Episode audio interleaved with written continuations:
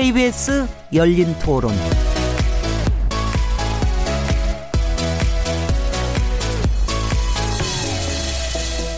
안녕하세요.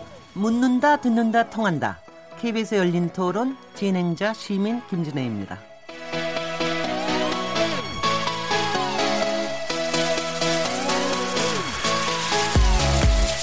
애정을 빙자한 폭력, 이른바 데이트 폭력이 심각해지면서 안전 이별이라는 신조어까지 등장했습니다. 상황이 이렇다 보니 검찰이 연인 사이에 일어난 폭력 사건에 대해서 삼진 아웃제를 도입하겠다고 밝혔는데요. 이걸 두고 엄정 대처냐 이게 또 두 번까지는 봐주겠다는 얘기냐 하는 논란이 일고 있습니다. 문재인 대통령은 데이트 폭력 그리고 몰카 문제에 대해서 여성의 삶을 파괴하는 악성 범죄라고 밝힌 바 있는데요. 데이트 폭력 해법은 없는 걸까요? KBS 열린 토론에서 매주 목요일마다 우리가 놓치지 말아야 될 사회 이슈들을 짚어보고 있는데요. 오늘 키워드 토크. 오늘은 폭력이라는 키워드로 데이트 폭력과 가정 폭력에 대해서 토론해 보겠습니다. 7월 5일 KBS 열린 토론 지금 시작합니다.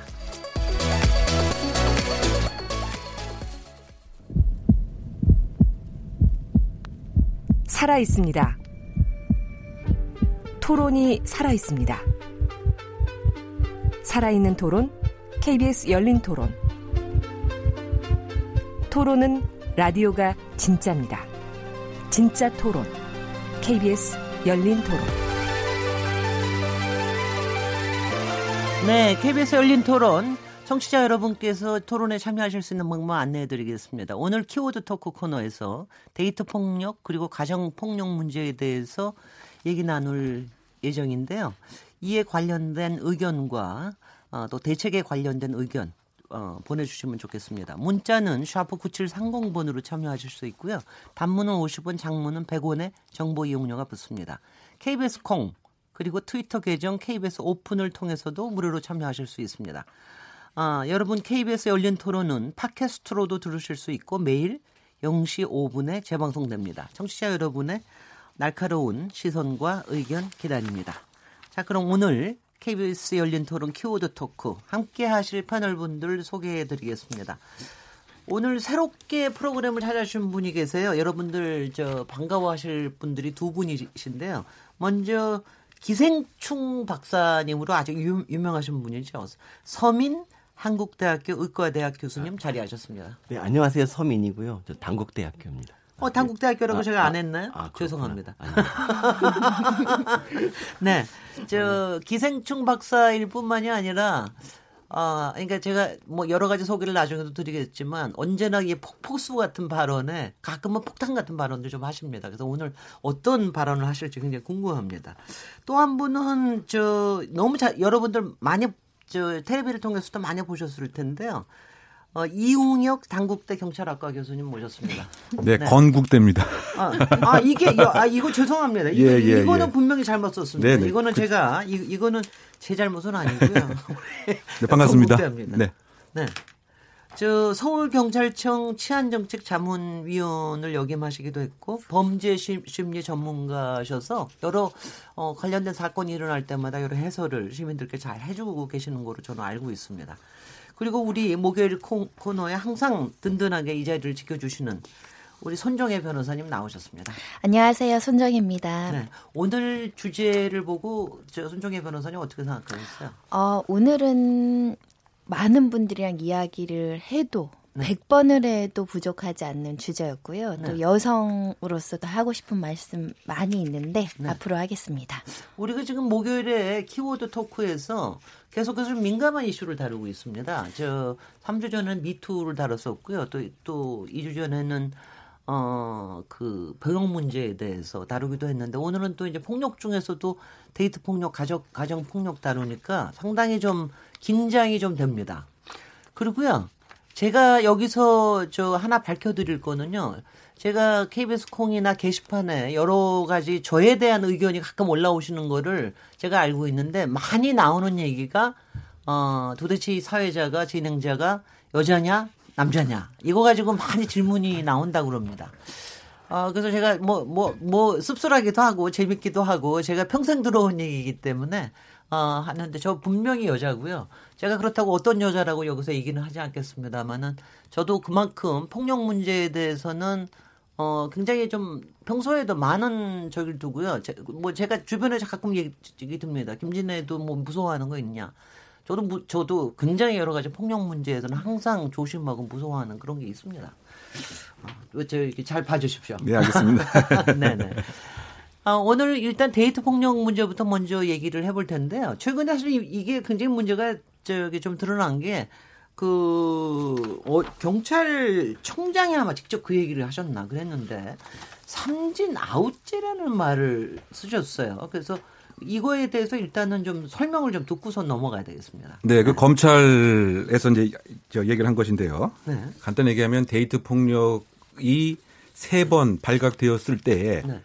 과거 같으면은 합의가 있는 경우 에, 구속을 하지 않거나 또는 기소까지 안 하는 경우도 많이 있었는데 이 데이트 폭력이 상당히 그 심각한 범죄로까지 진화 발전하기 때문에 이제는 그와 같은 선처를 베풀지 않겠다. 강력하게 에, 처벌을 하겠다. 그런데 지금 문제가 되는 것은 세 번째의 아웃이니까 그러면 두 번째까지는 데이트 폭력을 그, 대로 봐주겠다는 것은 아니냐 이런 이제 문제들이 그 나오는 것이죠. 네. 그 왜냐하면 이것은 그 가해자가 상당히 이렇게 용서를 구하는 이런 면이 뛰어납니다. 그러다 보니까 피해자가 데이트 폭력을 당했음에도 불구하고 막상 경찰이나 검찰 앞에서는 아 선처를 바랍니다. 우리 그 합의하겠습니다. 네. 이렇게 되면은 폭력 같은 경우는 또 그 반의사 그 불벌죄에 그 해당되기 때문에 공소권 자체도 없어지게 됩니다. 네. 그래서 이것을 좀 악용하고 사실 중대한 범죄임에도 불구하고 결국은 가해자는 아무런 처벌도 받지 않는 이런 문제가 생기다 보니까 이제는 이것에 대해서는 철저히 무관용 원칙을 에, 발휘하겠다. 단 세 번째에 데이트 폭력을 행했을 때 이, 이와 같은 이제 나름대로의 그 어, 안을 에, 좀 제시한 상황인 것이죠. 저 삼진 아웃이라 그러면 네. 그세 번째 그 일을 저지르면 영원히 격리하는 건가요 사회로부터? 그러니까 지금은 이제 그 기소를 안 할 수도 있고요. 또 네. 구속하지 않은 상태에서 할 수 있는데 이제는 에, 세 번째에는 에, 가급적 무조건 구속하고 무조건 기소함을 원칙으로 하겠다라고 하는 형사기관의 정책의 변화를 얘기한 거죠.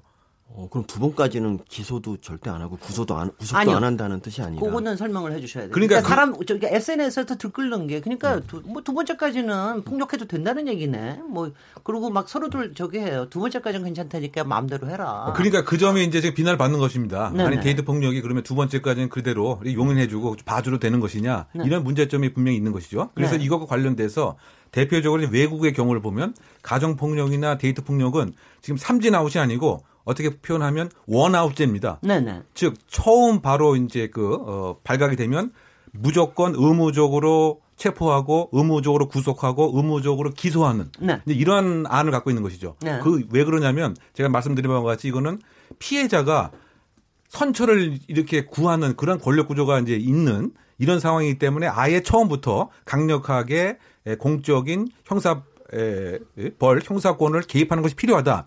그런데 이제 우리는 그 정도로 하게 되면 또 여러 가지 비난이 있다 보니까 그 중간 선에서 그냥 삼진 아웃제로 가자라고 이렇게 표현을 한다 보니까 오히려 지금 반향에 에, 에, 비난이 더 있는 이런 상황이 아닌가 저는 그렇게 생각이 드는 거죠. 그러니까 이상하게 뭐냐면 현정희 변호사님. 지금까지 그렇게 해도 안 해온 거예요. 지금까지도 삼진 아웃제처럼 또 하지 않았기 때문에 이거라도 하겠다라는 게 지금 수사기관의 대책인데 이제 느껴지기에는 어 이게 뭐지? 그럼 그동안 어떻게 해왔다는 거지? 이런 이제 생각이 들게 되는 건데 그럴 수밖에 없는 구조가 데이트 폭력이라는 특수적인 법률이나 이런 게 없는 상황에서 일반 폭행죄, 상해죄로 다스리면 일반 폭행죄나 상해죄가 어떻게 실무적으로 처리되면 폭행은 아예 피해자가 합의를 해주면 처벌 조차를 못하죠.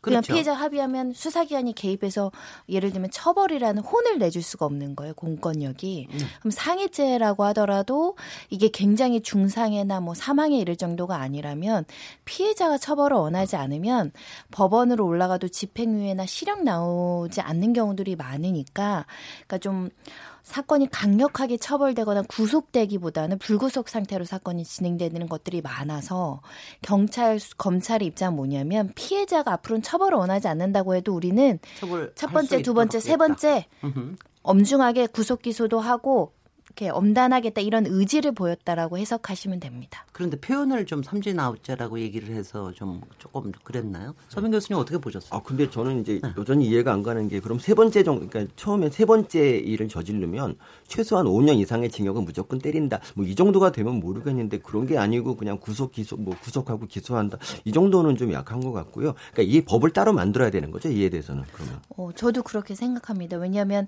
그냥 모르는 사람이 폭력과 어떤 뭐 그 잔인한 뭐 상해죄를 한다라는 것과 연인 관계에서 친밀한 관계를 이용해서 오히려 폭력을 행사할 때 훨씬 재질이 좋지 않다라고 평가할 수 있거든요.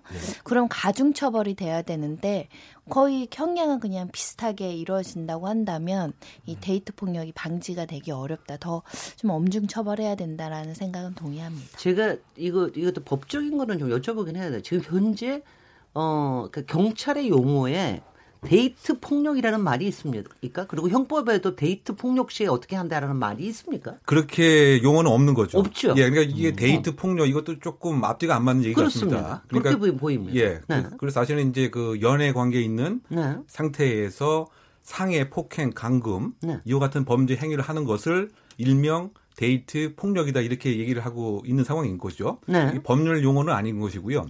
네. 그 행위 양태를 보면 1년에 이런 데이트 폭력이라고 부르는 사건이 약 한 8천 건 정도가 그 생깁니다. 그 중에서 약 6,200건이 소위 그 때리고 또는 뭐 여러 가지 흉기로 공격을 해서 몸이 다치는 형태가 이제 6,200건 정도가 되는 것이고요. 남- 또 나머지 한 몇백 건 정도가 그 강금하는 형태, 그리고 또 성폭행하는 형태, 그리고 극단적인 형태는 어떤 형태에 많이 일어나냐면 이제 고만 만나겠다, 우리 고만 만나자, 이른바 이별 선언을 했는데 이것을 수용하지 못하고 이제 끔찍한 공격까지 해서 이것은 이제 사망까지 이르게 되는 또는 살인 미수까지 이르게 되는 경우가 한 100건 정도가 됩니다. 그런데 매년. 네, 그렇습니다. 네. 그러니까 심지어 사망하는 경우가 50건에 됩니다. 1년에. 그러니까 네. 자기가 사랑했던 연인에 네. 의해서 사망하는 경우가. 그런데 이것은 알려진 공식 통계에 의해서만 이런 것인데 그렇죠. 사실은 이게 여성 입장에서 더 어, 프라이버시와 관계되고 체면에 관계되고 이러다 보니까 신고를 안 하는 경우가 거의 대부분입니다. 그렇겠죠. 그래서 네. 그것까지 감안한다고 한다면 지금 8,200건보다 사실은 훨- 한 10배 정도 많은 네. 뭐한 8만 2천 건 정도 이상으로 추정되지 않을까 이렇게 예상할 수 있는 것이죠. 네. 제가 거기서 또 한 가지만 더 여쭤봐요. 이건 제3자가 고발해도 됩니까? 그, 이- 이거, 이거는 수사 의뢰를 하거나 뭐 이렇게 해도 됩니까? 그렇죠. 그것도 이제 무방하죠. 네. 이제 그것도 이제 고발을 이제 하게 되면 수사의 네. 그 단서가 되기 때문에 네. 수사가 이제 그 착수가 됩니다. 네. 그런데 이 미행스러운 상황은 제 3자가 잘 알지는 못하는 것이죠. 그렇죠. 그러니까 이제 에, 폐쇄적인 뭐 어, 방안에서 네. 또는 뭐 일정한 뭐 공간에서 하다 보니까 이것은 미행스러운 상태이기 때문에 정말 내가 폭행을 당했는지 안 당했는지를 제 3자가 알기는 한계가 있다. 물론 네. 이제 이것을 또 이용하는 나쁜 이제 데이트 폭력 가해자도 많은 것이죠. 네. 그래서 사실은 이제 에, 가장 친한 친구, 지인, 가족, 직장 상사 더 필요한 경우는 경찰 이렇게 빨리 알려서 이거 초기에 무엇인가 일정한 불이익이 있다라고 하는 이제 예, 제재를 해야 되는데 그렇지 못하 보니까 이게 아주 악순환까지 가서 끔찍한 뭐 염산으로 공격하기도 하고 뭐 때에 따라서 공기총으로 이렇게 공격하기도 하고 또 우리가 그 기억을 함- 합니다만 심지어 이제 그 의전원에 있는 이제 그 여학생이 남학생으로부터 전화를 빨리 저 받지 않았다고 하는 그런 아주 어떻게 보면 이해하지 못하는 이유로 그야말로 이제 뺨, 뭐 얼굴들을 집중 폭행 당하는 이것도 전형적인 데이트 폭력의 한 요소인 거죠. 모습인 근데 거죠. 예. 손정혜 폭력? 사건에서 제3자가 고발해서 수사가 개시될 수는 있는데 제대로 처벌되긴 되게 어렵죠. 우리나라 지금 그렇군요. 수사 실무가 피해자한테 찾아가는 서비스는 하지 못하거든요. 여러 가지 심리 상담가, 의료진, 경찰이 대동해서 어 어떻게 맞았는지 어떤 보호 조치가 필요한지 이렇게 적극적으로 선제적으로 해주는 것이 아니라 누군가 고발하면 사건을 접수해서 피해자한테 이제 소환장을 보내죠. 이리 와서 어떻게 피해를 받았는지 진술을 하시오. 그래야 사건이 처리되고 어떤 범행의 장소나 일시가 이런 것들이 특정이 되니까. 근데 피해자가 나는 이거 알려지기 싫고 사건화되기 싫고 이런 번거로운 절차 하고 싶지 않고 보복에 대한 두려움이 있고 나는 나가서 조사받기 싫어요. 이러면 주, 조사가 제대로 이루어지지 않고 처벌이 안 되는 거죠. 그러니까 이런 여러 가지 피해자의 심리적인 어떤 취약성을 고려했을 때는 조금 더 적극적으로 피해자의 진술을 이끌어내고 법 제도로 들어오게끔 이렇게 보호 조치를 하는 게 좀 필요한데 아직 경찰 인력이나 이 심리가 심리 전문가들의 이런 전문 인력들이 대동하는 이런 시스템이 굉장히 미비하죠. 네. 거의 없다고 볼 수 있습니다. 서민 교수님은 평소에 하여튼 뭐 페미니스트 뭐라고 얘기하죠? 페미 나치라는 이런 별명도 있으시더라고요. 그게 무- 무슨 뜻인지는 모르겠는데 어, 이런 전반적인 사안에 대해서 어떻게 보십니까? 어저 데이트 폭력은 이제 무엇보다도 개념이 지속 지속적으로 이런 일어날 확률이 높고 그리고 네. 이제 그 중에 일부는 정말 사망에 이르기 때문에 좀 다른 폭력보다 훨씬 더 세게 세게 처벌해야 된다고 생각합니다. 근데 아직까지 그 데이트 폭력이 문제화된 문제된 지가 한참 됐는데도 국회에서 이에 대한 법률을 따로 만들지도 않고 그래서 이제 처벌을 제대로 못하는 현실이 좀 안타깝고요. 제가 이제 이 교수님한테 여쭤보고 싶은 여쭤보겠는데요. 그 아까 그 8천 건이 연간 발생한다 그랬는데 그 중에 혹시 뭐 실형 받거나 이러는 분들은 얼마나 돼요 비율이? 그러니까 그것이 이제 지금 죄형에 따라 달라지는 거죠. 이제 상해 또는 폭행, 살인 네. 그것에 따라서 이제 실형이 되고 또는 집행유예가 되고 벌금에 에, 그치게 되고 그러니까 단 우리가 지금 데이트 폭력이라고 이렇게 표현하지만 실제의 그 법 조형을 보게 되면 폭력, 상해, 뭐 특수폭행, 살인, 살인미수, 강금, 뭐 특수강금 이렇게 됩니다. 그래서 그 법 정형에 맞게끔 이제 그 양형을 이제 받게 되기 때문에 지금 이제 예, 교수님 말씀하시는 데이트 폭력의 어떤 본질적인 그 특수성 그것에 가중해서 처벌하기보다는 일반적인 범죄 행위의 한 양태로서 어, 처벌을 받는다. 그리고 그런데 거, 기서 또 질문. 법정에서는 네. 실제로 이거 형을 때릴 때 말이죠. 이것 때문에 가중이 되는 게 아니라 어떻게 어떻게 보면 어떻게 어떨 때는 좀 경감이 되거나 이러는 경우도 있지 않습니까? 그게 바로 이제 그게 저, 네. 저는 그런 문- 그런 문제가 뭐, 뭐 글쎄요 사례 사례라든가 이런 건 또 모르지만 다른 것들은요. 그, 그 부분이 이제 우리 아까 이제 예, 모두의 그 네. 토의했던 예, 삼진 아웃제의 이제 필요성이 대두된 겁니다. 왜냐하면 네. 피해자들이 사실은 이제 아 더 이상 처벌을 원치 않는다. 그리고 가해자들이 이렇게 에, 데이트 폭력을 하고 나서 용서를 구하는 능력이 아주 그 뛰어납니다. 예를 들면 에, 선물 공세를 막 하거나 다시는 안 그러겠다고 무릎 꿇고 이제 막 빌거나 네. 이렇게 되면 이제 그 여성 피해자 입장에서는 아 그래. 내가 이번 한 번만 용서하면 이 남자가 이젠 그렇지 않겠지. 그리고 마음을 내가 다시 바꿀 수 있겠다. 이제 이렇게 해서 아 처벌 원치 않습니다. 이와 같은 처벌 불원 의사를 예, 법정에 냅니다. 그러면 이것은 어떻게 보면 예, 남녀간의 문제고 또 개인적인 문제고 더군다나 피해자가 처벌을 원치 않기 때문에 다른 폭행이나 상해보다는 아주 처벌을 낮게 하는 이와 같은 이제 악순환의 그 고리에 있는 것이죠. 그런데 또 나와서는 다시 네. 이그 악순환이 반복이 예, 악순환이 반- 반복되고. 그러다 보니까 결국은 나중에 가게 되면 이 피해 여성이 어떤 상태가 되게 되느냐 학습된 예, 무기력에 빠지게 되는 거죠. 학습된 무력감. 이럴 수도 없고 저럴 수도 없고 네. 처음에는 아 나를 사랑해서 정말 예, 나의 행동도 이렇게 통제하는구나 그와 같은 열정이다 이렇게 이제 생각을 했지만 나중에 봤더니 그것이 아니고 아, 왜곡된 남성 가부장적인 태도로 나를 완전히 조정 통제하려고 하는데 그것에서 벗어나자니 벗어날 그 구조의 끈 자체가 현재는 없게 되는 것이죠. 네. 이런 것이 가장 큰 문제인 것 같습니다. 제가 제가 한 가지만 좀 여쭤보면 여기서 팩트 좀 확인을 하기 위해서 그리고 남녀 남자 여자에게 페어하기 위해서 지금 주로 얘기하실 때 남자가 여, 여성에게 가, 가하는 폭력만 얘기하셨는데 혹시나 여성이 폭력 가해자로 되는 경우도 사안이 좀 있습니까? 있긴 있는데 네. 사실은 소수라고밖에 얘기 드릴 수가 없죠. 소수라는 현재로서는. 소수라는 네. 게 퍼센티지로 봐도 너무 미미하다 어, 이거죠. 미미한 수준이고 드러나지 않는 사건도 마찬가지로 많을 수 네. 있을 것 같고요. 네. 예, 형사처벌까지 가는 단계에 이르는 사건은 또 많지 않고 네. 그렇지만 분명히 존재합니다. 뭐 있을 거 영화에서는 네, 분명히. 존재합니다. 네. 네. 또 그게 이제 가정 폭력에서도 뭐 매맞는 뭐 아내, 매맞는 남편 뭐 이렇게 표현을 하긴 하는데 남편들의 사건들도 굉장히 있고요. 그리고 여기서 또 한 가지 얘기하면은 폭력의 조- 종류가 꼭 그러니까 폭력이라는 게 하여튼간에 상해를 가하는 폭력만 폭력이 아니라 언어 폭력 또뭐 밥을 또 안 해주는 폭- 것도 폭력일지는 모르겠는데 여러 종류의 폭력 특히 뭐 요새는 포르노 찍어가지고 포르노 뭐 revenge 포르노 보복 으로 그런 거 보는 이런 것도 다 폭력으로 들어가야 되는 거 아닌가요? 그렇죠. 네. 지금 아주 중요한 점을 지적하신 것 같은데요. 그 revenge 포르노에 앞서서 지금 말씀하신 게 뭐냐면 심리적인 통제를 하려고 하는 것도 데이트 폭력으로 봐야 되는 것입니다. 마- 그런 것 그게 같아요. 뭐냐면은 네. 오늘 뭐 했는지 네. 다 체크하는 거죠. 네. 그 휴대폰 내놔봐. 그런 다음에 이건 누구고 누구고 누구냐. 네. 또그 이메일도 다 점검을 해서 이건 도대체 누구냐. 그리고 그 시간에 뭐 했느냐.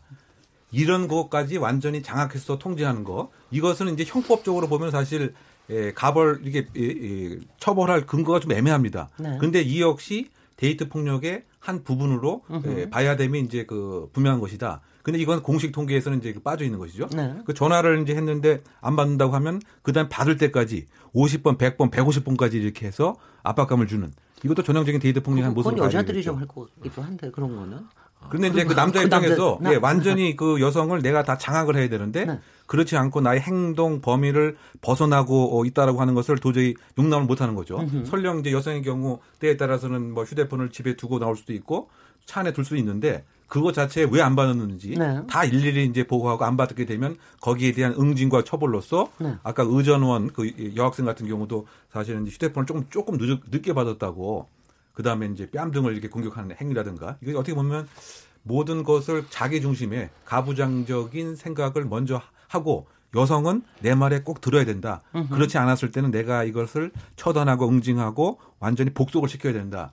이런 문제들이 사실 깔려 있는 것이 또 하나의 어쨌든 특징입니다. 저는 네, 그 폭력에 선생님. 대해서 말씀하신 사회자님 의견하고 좀 다른데요. 그러니까 이- 그 물론 이제 언어 폭력이 나중에 이제 실제적인 폭력으로 연결되는 경우가 굉장히 많다는 건 입증이 돼 있어요. 근데 그렇다고 해도, 언어 폭력을 그냥 데이트 폭력에 집어넣으면은 폭력의 범위가 너무 넓어져서 진짜 진짜 폭력이 좀 희석되는 효과가 있을 것 같아서 그냥 그거보다는 그러니까 이 성폭력도 그 성폭 성뭐 강간 그다음에 뭐 추행 뭐성 언어 형 이런 거 있지 않습니까? 네. 그런 식으로 이렇게 나눠, 나눠서 구분해서 처리하는 게 나을 것 같고요. 그래서 뭐 전화 뭐 일일이 감시하고 이러는 건 뭐 실제로 죄형 아, 죄 죄목에도 없는 건데 그런 것까지 폭력으로 잡으면 너무 광범위해지고 폭력의 본질을 흐리는 효과가 있다고 생각합니다. 네. 근데 이, 폭- 네, 이용혁 교수. 네, 그 폭력이 이제 그 유형 무형력의 이제 네. 행사 뭐 이렇게 그 얘기를 하기 때문에 물리적 폭력이 가장 이제 저 눈에 보일 수 있는 것이죠. 네. 근데 그에 못지않게 이제 에, 정신적으로 괴롭고 영혼, 영혼이 말살되는 게 그와 같은 이제 심리적인 통제다 뭐 이렇게 네. 좀 많이 그 얘기를 합니다. 학대라든가 이게 네. 남이 보는 앞에서 모욕감을 그 준다든가 그렇죠. 네. 또는 사실은 정상적인 했- 일을 했음에도 불구하고 인격적인 모멸을 한다든가 네. 이것은 물리력은 이제 행사했지 않았지만 네. 함께 동등해야 될 이성 관계가 이제 아닌 것이죠. 뭐 이런 점에서 또 문제점을 많이 지적하고 있는 것 같고요. 아까 잠깐 이제 언급하신 바와 같이 그 revenge 포르노라고 하는 것도 네. 사실 아주 어, 여성의 인격을 말살하는 사실은 이런 물리적 폭력 못지않게 심각한 범죄인 거죠. 엄청난 거죠. 예. 네. 그러니까 이제 일정한 관계가 종료가 됐으면 깨끗이 헤어져야 되는데 네. 그렇지 않고 어, 좋은 감정이 있었을 때 찍었던 일정한 에, 사진이라든가 이것을 에, 변형을 해서 네. 변형을 해서 마치 이제 아주 어, 표현하기 그렇습니다만 그런 외설스러운 모습으로 이제 바뀐 다음에 음흠. 이것을 이 일정한 상태에 막 공개를 합니다. 네. 그럼 이거를 또 해주는 업자들도 있어요. 업자들이 이제 이 얼굴하고 그다음 외설스러운 모습을 가짜로 막 만 영화의 한 장면에다 갖다 붙인다든가 그렇죠. 뭐 이런 네. 식으로. 그런 다음에 특정 네. 사이트에 이렇게 그 올립니다. 그러면 네. 거기에 있는 이제 그 네티즌들이 막 비난을 이제 가하는 것이죠. 네. 이럼으로써 헤어진 여성에 대해서 완전히 모멸감과 인격과 에, 에, 여성으로서의 성숙성을 말살시키려고 하는 그런 나쁜 마음을 갖고 있는 이런 일련의 것을 이제 revenge 포르노라고 이렇게 표현하긴 합니다만 이것도 어떻게 본다면 아까 말씀을 잠깐 드린 바와 같이 이별 살인에 준하는 것이죠. 네. 즉 예, 절교 선언을 그대로 받아들이지 않고 내가 앙갚음과 보복과 응징을 하겠다고 하는 그것이 이제 사이버 공간에서 디지털 여러 가지 이제 예, 매체를 통해서 나타나는 그것도 사실은 물리력의 행사는 아니지만 이 피해자 입장에서는 물리력 행사보다 더 심한 네. 그런 이제 피해가 되는 현상인 거죠. 그러니까 지금? 법제에서 지금 말씀하신 각가지 괴롭힘의 행위를 이제 법률적인 요구를 한번 구성해 보면 정서적 학대가 해당이 될 수는 있는데 정서적 학대로 지금 처벌하는 분야는 아동 학대, 뭐 노인 학대 뭐 요 정도이고 일단 저 아까 질문하신 거에 되돌아가서 왜 법원에서 연인 관계라면 더 강하게 처벌해야 될 것 같은데 더 선처를 해주는지에 대한 네. 고민을 해보면 이건 굉장히 오래된 역사 같아요. 가정일에 개입하지 말라 제3자는 연인 관계 남녀 관계 일에 타인이 개입하지 말라 음흠. 이런 기본적인 어떤 인식이 이 판결을 내리는 수사를 하는 이런 어떤 분들에 대한 인식에도 자리 잡고 있는 부분이 있다. 그런 부분들 때문에 어 피해자 책임론 뭔가 폭력을 발생할 수 있는 사단이 저 관계 속에서 있었을 거고 어떤 어, 이런 사건을 유발했을 수도 있다. 이런 여 근저에 가지고 있는 잘못된 선입견 이런 게 좀 많이 작용을 하거든요. 실제로 변론을 하는 걸 들어보면 아, 평소에 원만한 관계를 유지하고 뭐고 했는데 저 피해자가 어떤 잘못을 했기 때문에 이런 폭력이 발생했고 그게 우발적이었다. 이런 식으로 변론이 들어올 때가 굉장히 많거든요. 그런 여러 가지 선입견 그리고 그게 남성 우월적 사고방식 가부장적 사고방식과 결합을 하게 되면 아 요번 안에서는 선처를 해줘야겠다라는 방식으로 흘러가거든요. 그러니까 거기에 이제 피해자가 처벌을 원하지 않습니다라고 한다면 판사는 이제 집행유예 쓰고 벌금 쓰고 이렇게 되는 구조들을 많이 봤습니다. 네. 아, 근데 저 같은 경우는 이제 뭐 다른 얘기인데요. 저는 이제 그 데이트 폭력을 하고 나면 하, 하, 누가 저질러지면 그게 이제 그 사람의 그 개인의 일탈 정도로 생각하는 경향이 되게 많습니다. 뭐 그 사람이 뭐 분노 조절 장애가 있다든가. 네. 근데 데이트 폭력을 하는 사람들은 대부분 다른 데서는 굉장히 원만한 관계를 유지하고 있는 분들이 많거든요. 그러니까 분노 조절 장애가 뭐 직장이나 뭐 다른 선배들한테 저질러지는 적은 한 번도 없고 오직 만만한 여자 친구한테만 저질러지는 거여서 이거를 갖다 개인의 일탈로 보기보다는 저는 어떤 구조 적인 문제, 그러니까 뭐 이런 걸 좀 봐야 될 것 같습니다. 그러니까 여자는 좀 네. 때려도 된다는 그런 인식이 잠재적으로 있, 지 않을까 생각이 듭니다. 저 아, 너무 동감해요. 이게 뭐냐면 그게 있잖아요. 약자에 대한 공격이에요. 네. 내가 화가 나도 네. 나랑 대등한 위치에 있거나 나보다 훨씬 강한 사람이 있었을 때 폭력이 나오지 않는데 약자하고 있었을 때 약자가 나한테 비슷한 행동 강자랑 있을 때 내가 참고 넘어가고 폭력을 행사하지도 않을 그런 행동을 똑같이 했다라는 이유로 그게 이제 폭력의 시 발초. 너가 잘못했어 뭐 때릴 만한 어떤 동기부여를 네가 했어 해서 약자에 대한 폭력으로 나오거든요. 그러니까 결국 폭력은 약자한테 행해진다는 거죠. 아까 얘기한 약자 부분이라는 거는 뭐 여성이 될 수도 있는데 여성이 약자 인간지는 또 다시 토론을 해야 되는데 네. 아동, 뭐 노인, 장애인 이런 부분에 대한 학대 범죄는 굉장히 많이 규정이 되어 있고 법제도가 있는데 여성을 약자로 보기엔 좀 왜냐하면 수평적인 관계니까 본래는요. 근데 이게 특수한 관계로 엮여지면 약자가 될 때가 있거든요. 여성들이 연인 관계에서 약 자라든가 부부 관계로 막 해지면 여자라든가 그래서 저는 이 데이트 폭력도 결국은 어, 우월적지에 있는 뭐 하나라도 힘이 우월할 수도 있고 권력이 우월할 수도 있고 아니면 뭐 경제력이 우월할 수도 있고 갖가지 방법으로 우월한 힘을 지배했다라고 생각하는 사람이 약한 자에게 가까운 약한 자에게 공격하는 거라고 저는 해석을 할 때가 있거든요. 네. 근데 이은혁 교수님. 네, 이런 면도 있는 것 같습니다. 이게 그 가정 폭력하고 데이트 폭력이 그야말로 이제 동전의 양면과 같은데요. 그 얘기는 뭐냐면은 이 데이트 폭력을 가하는 그 남성들의 공통적인 특징이 가정 폭력을 겪은 데서 성장했을 가능성이 큽니다. 그렇죠. 그게 뭐냐면은 아버지가 어머니를 때리는 것을 이 어렸을 때부터 이렇게 쭉 보고 큰 거죠.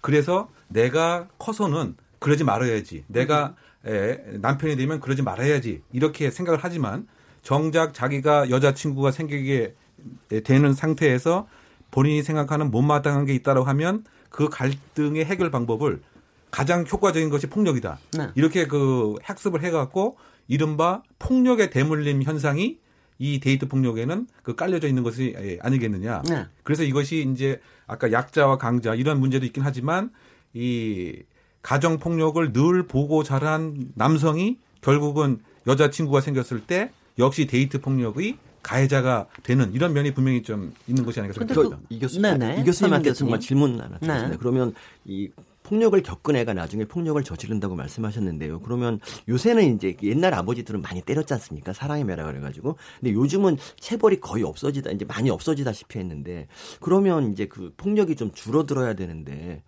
어떻게 된 게 그렇게 더 늘어나는 것 같아서. 근데 이제 그거는 이제 다르게 또 설명할 수 있을 것 같습니다. 폭력에 그 접할 수 있는 다른 매체들이 많이 등장한 것이죠. 뭐 예를 들면 이제 뭐 게임이라든가 영화도 아. 영화라든가 네. 그러면 결국은 모든 것이 폭력으로 그 귀결되게 됩니다. 네. 애매한 갈등 상황에 합리적인 토론보다는 폭력으로서 빨리 해결하게 되고 아 그것이 가장 효과적인 방법이다. 그러니까 아버지로부터 배우진 않았지만 네. 결국은 다른 지금 뭐 어, 여러 가지 게임의 매체, 영화의 얘기, 만화의 얘기 또는 그 뭐 여러 가지 이제 그 어, 행동에 있어서 해결 방법이 이제 폭력이다 이런 것을 또 배우다 보니까 결국은 예, 예, 데이트 폭력으로까지 연결되는 것 같고요. 또 하나 가정적인 측면에서 봤을 때는 이런 면도 있는 것 같습니다. 이게 그 가부장적인 이, 이, 이 사회에 어쨌든 우리나라는 계속 지금 가고 있는 면이 분명히 것 같아요. 아까 사회자님 잠깐 이제 언급하시려다가 말았던 점 중에 하나가 뭐냐면은 이런 이게 안 좋은 그 얘기인데요. 뭐 여자와 뭐 팽이는 뭐 어? 어떻게 해야 뭐 돌아간다. 뭐 이- 이런 돌아간다. 예. 뭐 저기 그 아니면 또 말랑말랑해진다. 예, 말랑- 뭐 이런 그러니까 이것이 이제 그렇죠. 그 잘못된 이제 그 네. 낭선인데 네. 그것을 이제 계속 지금 이제 에, 믿고 있는 이런 것도 완전히 해소되지는 않은 것 같다. 네. 그러니까 폭력이라고 하는 게 지금 보면 우리가 이제 그 어, 스포츠계 또는 네. 뭐 연극계, 뭐 학교 여러 곳곳에 또 어, 군대에서 여전히 그 또아리를 이제 틀고 있으면 이제 그 분명한 것 같고요. 이것이 이제 에, 그러지 않아야 될 가장 사랑스럽고 또는 정서적인 애착과 공감이 있어야 할 남녀 관계에서도 그대로 지금 에, 에, 투영되고 있는 것은 아니, 아니 겠느냐. 네. 어떻게 본다면 이양 자체가 절대적으로 늘어났다기보다는 지금 에, 여성의 인권이라든가 이런 것이 이제 많이 에, 성장됐기 때문에 과거 같으면은 그래 그냥 내가 뭐 맞아도 된다라고 하는 잘못된 전통적인 그런 이제 여성의 인식도 있어서 지금은 이제 그렇게 또 용납을 하지 않다 보니까 이것이 더 드러나는 경우도 또 많아진 것이지 않겠느냐. 무슨 답변이 죠. 아니, 그거 제가 그래서 그 점에서 또 하나 fact check가 그러니까 예전보다 이 데이트 폭력 그 수가 늘어난 게 실제적으로도 많이 늘어난 거냐? 아니면 신고가 많아져서 예전보다 많이 늘어난 거냐 이거에 대해서는 어떻게 보 어떻게 이건 보세요? 사실은 뭐 통계적으로 확인할 수 있는 방법이 없죠. 없어요. 왜냐하면은 드러나지 않았던 범죄를 우리가 추단하거나 통계학적으로 유의미하게 보기는 어려운데, 근데 명확한 거는 신고가 늘어난 거는 좀 일부 있는 것 같습니다. 왜냐하면 계속 지속 지속적으로 경찰에서 집중 조사 기간 해가지고 데이트 폭력 현수막 캠페인도 해가지고 신고 기간을 따로 설정할 정도로 굉장히 의지를 보이는 경우들이 많았었거든요. 네. 그러면서 좀 신고 건수도 많이 늘고 언론에서 계속 데이트 폭력 문제를 어, 보도하면서 그에 이제 부여 동기가 돼서 이제 신고하시는 분들도 있고요. 네. 제가 한, 한 가지만 제 개인을 위해서 여쭤봐요. 제가 이제 항상 제가 사는 동네가 좀 그러니까 일반 동네요. 다세대 다가구들이 많이 모이는 동네. 가까이는 이제 이면도로에 그 유흥상가가 좀 이제 24시간 하는 데가 많아요. 그러다 보니까 새벽에 나가다 보면 하여튼 목격을 많이 합니다. 여기저기에서. 그러니까 이제 길거리에서 목격을 해요. 바로 실제적으로 폭력을 하고 이러는 것들을 하는데 아마 거기서 이제 끌고 가기도 하고 바로 때리는 것도 있고 그런데 이럴 때 제가 신고를 해야 되느냐 안 해야 되느냐 가지고 맨날 갈등을 때립니다. 어떻게 돼야 됩니까 이럴 때는? 왜냐 그리고 그리고 제가 또 하나 여쭤보고 싶은 게 이, 이런 게 유흥업소에 24시간 정말 이 술을 너무 많이 먹게 하는 이런 거하고도 관련이 있는 건지 그거 한번 여, 이웅혁 네. 교수님께 한번 여쭤보겠습니다. 네, 그 술은 이제 범죄의 직접 원인이 아니지만 상관관계는 분명히 있다고 이렇게 결론 짓고 있습니다. 네네. 즉 지금 말씀하신 폭력이든 뭐 살인이든 성폭행이든 음주한 상태에서 일어나는 경우가 40% 정도 됩니다. 그러니까 술과 범죄는 늘 관계가 있는 것이죠. 네. 왜냐하면 그 정상적인 판단보다는 바로 일정한 예, 충동적인 행위를 할 수밖에 없기 때문에 술이라고 하는 것이 아무래도 예, 예, 정상적인 판단을 조금 와해시키는 분명히 예, 경우가 있고요. 또 그다음에 지금 이제 사례 같은 경우는 시간도 네. 예를 들면 이제 그 심야 시간이다 보니까 네. 제3자들이 많이 보지 못하는 이런 면도 있기 때문에 나의 공격 행위를 자유롭게 해도 무방하다라고 아니 사람들이 길거리에서 해요. 길거리에서만. 그러니까 이제 그런 경우 이제 아까 질문 자체가 신고를 제가 해야 필요, 되느냐 필요. 네. 신고를 해야 됩니다. 왜냐하면 예, 자신의 일정한 비행에 대해서 불이익이 있다라고 하는 것을 이제 그 가해자들이 느껴야 그 다음에 그 행위가 이제 단절이 되지. 그렇지 않고 뭐 아무런 일이 없던 것처럼 신고도 안 하고 그러면 그 자체 폭행이, 폭행이 계속 그 예, 지속될 수밖에 없는 것이죠. 저기 사회자님 정도 되는 사회적 위치면 신고하고 동영상도 찍으셔야 되죠. 동영상까지 그러니까 이것을? 무관심하게 되면은 즉 사회적 그 관여 네. 그러니까 예를 들면 이제 이런 연구도 있었습니다. 그 동네가 있는데 어떤 동네는 청소년들이 담배 피고 막 이렇게 모여 있는 것에 대해서 어른들이 그러면 안 돼. 네. 이렇게 훈계를 자주 하는 동네하고 네. 또 어떤 동네는 하도 이제 이사가 빈번하다 보니까 누가 누구 사는지 모릅니다. 네. 그래서 그런 청소년 비행에 대해서는 전혀 관심을 갖지 않는 이런 분위기. 네. 그래서 범죄율을 비교해 봤더니 네. 그 직접적으로 청소년을 훈계하고 이렇게 사회적으로 많은 관여를 하는 데서 범죄율이 훨씬 적더라. 네. 따라서 아까 이제 그 사례에 있어서는 사회자님이? 적극적으로 신고를 해야 그 지역이 점점 점점 범죄로부터 줄어들 수 있다. 제가 여기서 그냥 조금만 더 여쭤보면 제가 할 일이 또 늘었다는 걸 느끼면서 그 사안 자체에 거기에 관여하는 거는 하는 게 좋습니까? 아닙니까?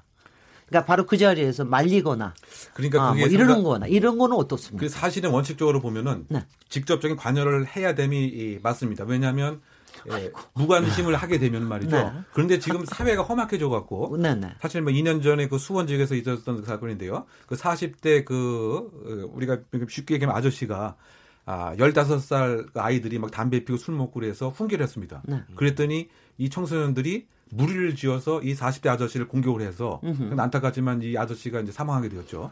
이제 그만큼 상당히 그 친사회적인 행동을 했을 때 오는 그 저항이 오히려 지금 세워졌다. 그런데 그렇다라고 해서 이것을 그대로 방관하게 되면은 사실상 우리가 그 깨어진 유리창 이론이라고 해서 처음에 조금 조금 이렇게 벌어지게 되면 사회 전체의 범죄 수준이 그야말로 흉포화되는 네. 그래서 범죄에 대한 공포가 더 심하게 되기 때문에 에, 그런 것이 있다고 하- 하더라도 적극적인 개입을 해서 적극적으로 신고하고 말리고 이렇게 함이 저는 타당하지 않는가 이런 생각 듭니다. 근데 또 다른 사, 다른 사람들은 신고를 전혀 안 하나 보죠. 아니 그러니까 그러니까 그러니까 이제 어떤 때는 이제 그 페트롤들이 있으니까 경찰들이 쭉 돌아다니고 그러니까 어떤 이제 바로 와서 뭐 하는 것도 있는데 그 신고 때문에 온 건지 아닌지는 모르겠어요. 근데 이렇게 지속이 되는 경우에는 이제 고민 고민스러운 거죠. 이게 나도 이거 신고를 바로 해야 되나 어떻게 해야 되나 막 고민 고민스럽고 어떤 때는 나서서 말려야 되니까 뭐 제가 제일 저 보기에 괴로운 게 바로 치고 이러는 것보다도 그냥 막 그렇게 뭐냐면 이렇게 거리에서 막 질질 끌고 끌고 끌고 다니고 이러는 이러는 걸 직접 봐요. 그게 실제 강력 범죄로 이어질 수가 있기 때문에 반드시 신고를 해주시는 게 좋고 네. 동영상을 찍어두시는 게 동영상까지. 반드시 필요하다라고 저는 생각이 드는데 사회자님이 고민하는 그 지점 네 그게 우리 사이의 문제인 거예요. 그런 거죠.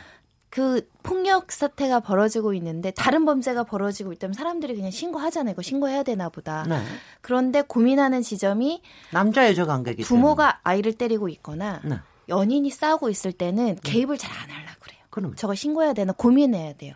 저게 그냥 절도 범죄, 강도 범이 나타났다 이렇게 생각해서 바로 바로 즉시 신고하는 것처럼 어, 저분 폭력 사태가 이뤄졌다. 누가 네. 잘못했는지 우리가 판단할 필요는 없어요. 여자가 뭐 누가 잘못을 야기했는지 판단하지 말고 폭력이 발생했다. 그럼 저거는 신고를 하는 거죠. 네, 네. 그게 그런 여러 가지가 결국은 아까도 말씀드린 것처럼 가정일, 연인 관계 일은 나는 제3자인데 내가 저기 왜 개입해. 네. 신고가 소극적이죠. 그러다가 혹여라도 그게 연인이 아니고 처음 만난 관계였고 끌고 가서 성폭력이 일어날지 무슨 살인 사건이 일어날지 알 수가 없는 거예요. 그래서 제가 볼 때는 신고하는 게 필요하고 근데 문제는 또 그런 문제가 있더라고요. 제가 경찰들 이야기 들어보니까 나가면 네. 자기들 데이트 폭력 엄하게 처벌하고 싶고 계속 통계상으로 약하게 처벌되니까요. 네. 엄단하고 싶고 해서 나가면 또 막상 현장에 나가면 현장에 나가면 또 싸움이 자, 정해야 돼서 하고. 그냥 우리 네. 법적으로 문제 삼기 싫으니까 가시라 뭐 이렇게 된다는 거예요. 네, 네. 그럴 때 아까 말씀하신 것처럼 정책적으로 의무적으로 체포해서 분리해서 네. 강력 처벌하겠다라는 여러 가지 프로세스가 있으면 경찰도 공권력으로 너희들이 괜찮다고 해도 이런 거 강력 범죄니까 가서 조사해서 처벌해야 된다. 이렇게 되는데 막 싸우다 경찰이 딱 도착했을 때는 싸움이 멎어지고 우리 괜찮아요. 저 처벌 원하지 않아. 이렇게 나오면 또 공권력이 개입하기 어려운 게 또 그 현장. 출동한 경찰들의 설명이라고 하더라고요. 네. 근데 인식이 바뀌고 실무가 바뀌어야죠. 이 삼진 아웃이 그게 시초가 되는 건지 모르겠는데, 네. 어, 당신이 피해자지만 처벌을 원하지 않는다고 끝나는 문제가 아닙니다. 가서 조사 받아야 되고, 필요한 보호 조치 받으셔야 됩니다. 이렇게 돼야 된다는 거죠. 네. 근데 그 신고. 네, 그 네. 역할과 이제 저 중요한 이제 사례가 하나 생각났는데요. 이제 한국 여학생이 네. 이제 그 해- 해외에 가서 그 유학을 이제 하는 그 과정에 이제 어떤 남학생하고 그렇게 심각한 문제도 아니었다고 합니다. 근데 네. 캠퍼스 내에서 조금 옥신각신하는 이제 이런 모습이 있었는데 그러고 나서 10분 만에 경찰이 그 나타나서 아니 도대체 지금 무슨 일이 있느냐 이렇게 이제 조사를 했다는 거죠. 그래서 본인도 이제 그 깜짝 놀랐다 이런 얘기를 이제 하는 겁니다. 네. 그러니까 그 얘기는 뭐냐면 지금 사회자님 말씀하신 것처럼 그런 일들은 외국에서는 있을 수가 없는 거죠. 그렇죠. 그거를 누가 본 겁니다. 네, 네. 어. 보니까 이것을 그대로 네. 방관하면 안 네. 되겠다라고 해서 신고가 바로 이루어졌던 거죠. 네. 근데 우리는 이제 아직까지는 이제 그런 것이 아닙니다. 그렇죠. 그러다 보니까 어떻게 큰 틀에서 본다 본다면 방관자 효과로 인해서 범죄가 묻히는 경우가 많이 있는데 신고를 이렇게 활성화하게 되면은 이와 같은 데이터 폭력의 초반에 네. 제압될 수가 있겠죠. 아. 그래서 신고의 중요성을 좀 더 강조하고 싶습니다. 청취자 여러분들, 여러분들 뭐든지 이런 거 보실 때는 바로 저기 신고를 하시는 게 좋습니다. 어디로 몇 번으로 신고하죠? 112 죠. 119번은 112 이럴 때는 112로 그렇죠. 네, 112로 신고하시면 됩니다. 제가 제가 오늘 뭐- 뭔가 역할을 하고 있다는 그런 느낌이 듭니다. 아니 여기서요 우리 좀 잠깐 좀 쉬고요. 오늘 굉장히 예민한 이슈를 가지고 얘기를 하고 있는데 그래도 여러분 저기 패널들이 좀 이렇게 명쾌하게 끌어주셔서 굉장히 좀 얘기가 잘 진행되고 있는 것 같은데요. 여기서 잠깐 좀 쉬었다가 다시 돌아오도록 하겠습니다. 지금 여러분께서는 어, 시- KBS 열린 토론 시민 김진애와 함께 하고 계십니다.